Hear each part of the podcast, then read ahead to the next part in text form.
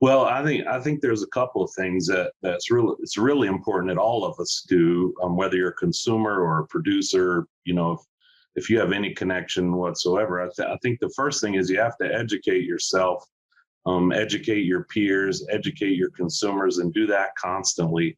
And, and make sure you're relying on sources of information that are that are grounded in some sort of evidence or some sort of science you know have a have a high bar for what you consider to be evidence and what you consider to be the truth. I think that's that's an important thing not only um, you know in in sense of protecting ourselves but but also making sure that the, the truth is likely to spread faster than some of the misinformation which is something we battle all the time.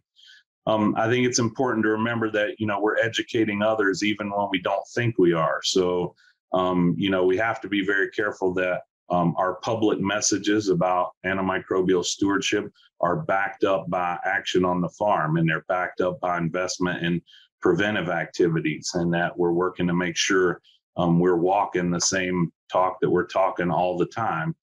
Um, and, and, I think we have to have just a complete and utter intolerance for misinformation, right? You know, uh, we're getting ready to go into Thanksgiving, and I just foresee some family discussions going to eventually get to antibiotics and vaccines, and I'm going to have to bite through my bottom lip to preserve domestic tranquility. But you know, I feel like at times we still have to, we still have an obligation to sort of set the record straight. Sometimes even in those settings. So